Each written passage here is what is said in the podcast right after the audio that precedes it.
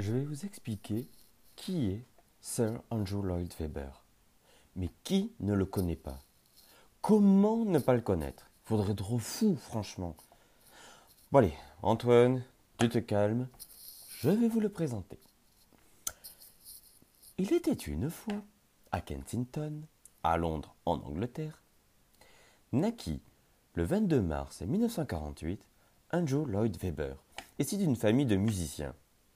Son père, William, compositeur et directeur du Royal College of Music, et sa mère, Jane Hermione, célèbre professeur de piano et ayant pour frère Julian, violoncelliste de renommée mondiale. Donc une famille de mélomanes et de musiciens. Le petit Andrew faisait des représentations musicales avec son frère devant ses parents et les amis de sa famille. Sa toute première composition date de 1957, à l'âge de 9-10 ans, un baby Mozart quoi. Petite suite de 6 morceaux, très précoce le gosse quand même, mais attendez la suite vous allez voir. C'est en allant au West End à Londres, alors pour ceux qui ne connaissent pas, c'est the place to be, le quartier des théâtres par excellence. Donc, c'est en allant au West End avec sa tante Violette qu'il découvrit le monde magique de la comédie musicale. Et là, c'est une véritable passion qui va naître. Doté quand même d'une grande intelligence et de talent, il va être scolarisé à l'école pour garçons de Westminster Underwood en 1961. Un an plus tard, la bourse en poche, il quitta sa maison et deviendra pensionnaire à l'école, bien que l'école soit proche du domicile familial. Toujours passionné de musicals, il continua à écrire, jouer et diriger des pièces à l'école. 3 ans plus tard, il réussit à décrocher son premier contrat avec un éditeur qui publia un enregistrement d'une chanson écrite et composée par, lui-même, pas con le jeune quand même, Cet enregistrement capta l'attention d'un agent de littérature qui chercha un jeune compositeur. Est-ce qu'il a eu le poste? Dossier accepté. Allez, c'est parti mon con. 1965, après un semestre à étudier l'histoire, il en a marre. Il décida de quitter les bancs de l'école pour continuer de vivre sa passion, la musique. Où ça? Au Royal College of Music.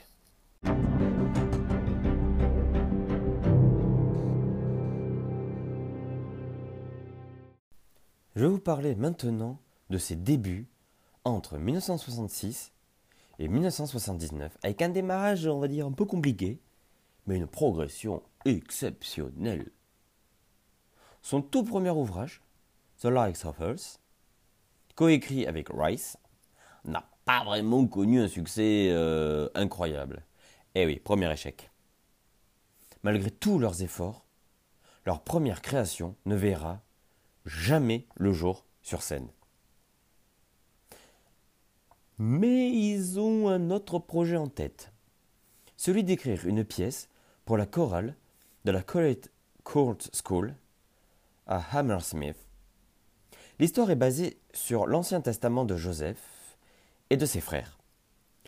Pour la première fois, elle est présentée et a eu un retour ultra positif de la part du public. Mais ce n'est pas fini. Elle a tellement plu qu'elle va être jouée à nouveau au Methodist Central Hall à Westminster avec, en prime, un groupe de rock pour les accompagner. Et troisième création commune à succès, et c'est parti pour la route. Poussez-vous de là. Sortez de la route, ils arrivent, ils sont chauds patates. Andrew Lloyd Webber et son associé sont chauds comme la braise et vont créer leur propre entreprise. Les créations naissent assez rapidement. Jésus-Christ Superstar. Et c'est parti, promotion à la télé, album, plateau télé. Tournée en Angleterre, aux États-Unis, on ne les arrête plus. Le succès est grandissant. Vous vous rendez compte qu'à l'âge de 24 ans, les deux potes deviennent des superstars Broadway. On compte plus de 243 représentations au West End.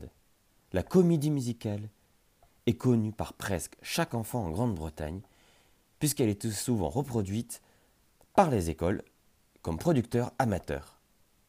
En 1972, et un premier mariage, l'achat d'un manoir, et il a commencé une collection d'œuvres d'art. Bah oui, avec tout le pognon, on peut y aller. Une autre création va naître, Evita. Les musiques commencent à sortir, les premiers accords se font, les paroles surgissent, des artistes commencent à poser leur voix sur ces créations, des époches naissent, et là on y va, boulot, boulot, boulot, boulot, boulot, boulot, jusqu'au résultat final. On ne lâche rien, le projet doit naître. En juin 1978, Evita est présentée en première sur scène au Prince Edward Theatre. La représentation, accrochez-vous, a été jouée 2900 fois jusqu'en 1986. C'est-à-dire à peu près 2 fois par mois pendant 8 ans. Ça paraît peu, mais à l'époque, c'est énorme.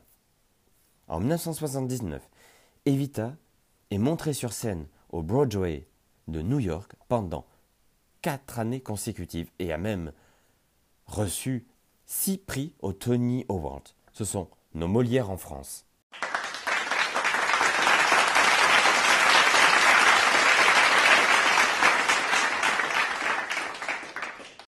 Ah ouais, je sais, arrêtez, merci pour ces applaudissements. Ah pardon, c'était pas pour moi.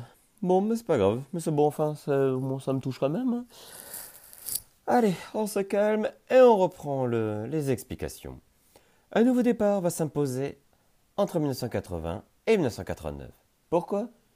Mais attendez, soyez pas pressés, je vais tout vous expliquer. Evita fut la dernière collaboration entre les 2 associés. Pourquoi? Eh bien, demandez-leur, hein. Au début des années 80, Andrew commença à écrire des chansons avec un autre parolier, Don Black, et hop hop hop. En février de la même année, le concert fut diffusé à la télé britannique. Donc, je récapépète. On a évoqué Jésus-Christ Superstar. On a évoqué Evita. Il m'en manque un. Et pas des moindres. Cats. Ah ouais, en mai 1981, Cats apparut. Et là, ça connut un grand succès avec son mélange de poésie, de chorégraphie et de costumes, comment dire, très miaou. Que dire de Cats? Ce ne sont pas vraiment des chats de salon, du genre abaillés sur les genoux de Tata Brenda. Hein. Ah non, pas. Ah, c'est pas de la maison. Ah non, pas du tout. Mais bien des chats insolents, sauvages, au look glam rock, prêts à sauter sur les spectateurs. Le monde des comédies musicales va s'incliner devant le succès qui règne pendant 2 décennies sur Broadway et le West End London avant de faire une petite pause en 2000. Donc c'est quand même traduit en 10 langues, produit dans 20 pays et vu par plus de 70 millions de spectateurs. Mais toutes les histoires ont une fin et notamment une petite séparation, un petit divorce. Commence à arriver, commence à pointer le bout de son nez. Eh oui, 12 ans après son premier mariage et 2 enfants en plus. Aïe, aïe, aïe. Les 2 se divorcent. Les 2 divorcent, eh oui. Bah, ce divorce, ça ne veut rien dire. Ils divorcent. Mais l'entreprise de Andrew Lloyd Webber pris beaucoup d'ampleur. Comment dire que maintenant, c'est devenu un véritable homme d'affaires accompli. Une petite création pour enfants va quand même bientôt voir le jour. Starlight Express. Eh oui, ça va se jouer sur la première fois à l'Apollo Victoria Theatre devant, et pas n'importe qui, la reine Elisabeth II. Paix à son âme. En même temps, l'homme d'affaires va en profiter pour présenter sa nouvelle épouse, fraîchement épousée, du matin même, la merveilleuse, talentueuse et sublime Sarah Bradman. pour la promotion de sa prochaine grande et magistrale comédie musicale, Andrew Lloyd Webber a dévoilé deux chansons individuelles du roulement de tambour, Fantôme de l'Opéra, adaptation du roman français, celui de Gaston Leroux. L'une des chansons était All I Ask Of You, interprétée par sa femme. En janvier 1988, la production Broadway du Fantôme de l'Opéra fut dévoilée au Majestic Theatre. Comment dire, ce spectacle est encore joué dans le monde. Allez, franchement, je vous le conseille vivement d'aller le voir.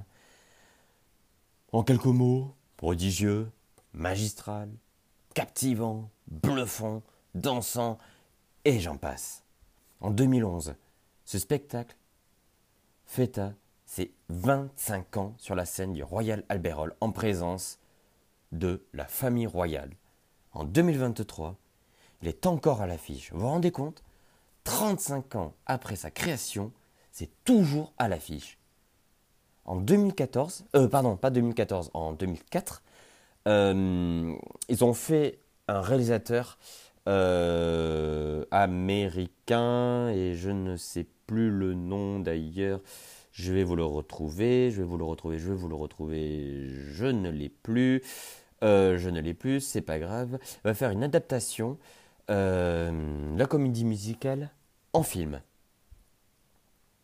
Eh oui. Dans mon prochain podcast, je vous ai partagé un petit best-of, un petit medley de toutes les meilleures chansons du Fantôme de l'Opéra. Et là, dans quelques secondes, vous allez entendre un extrait de la chanson All I Ask Of You. Alors, bien évidemment, je ne suis pas sadique.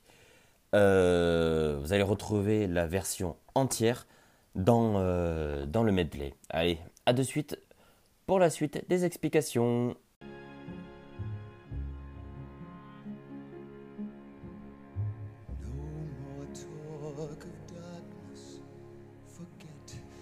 Wide-eyed fears, I'm here, nothing can harm you, my words will warm and calm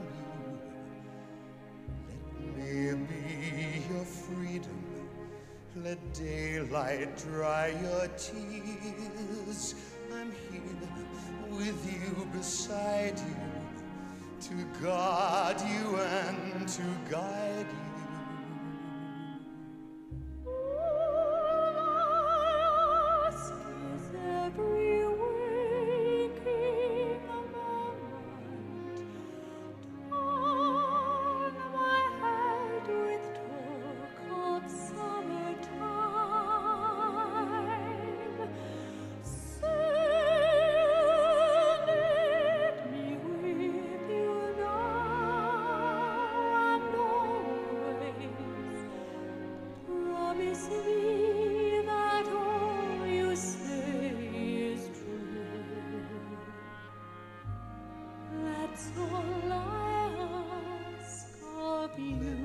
De nos jours, Andrew continue toujours à produire, créer, mettre en scène, composer, organiser des concerts, faire des interviews, sortir des albums, des shows, etc. à travers le monde.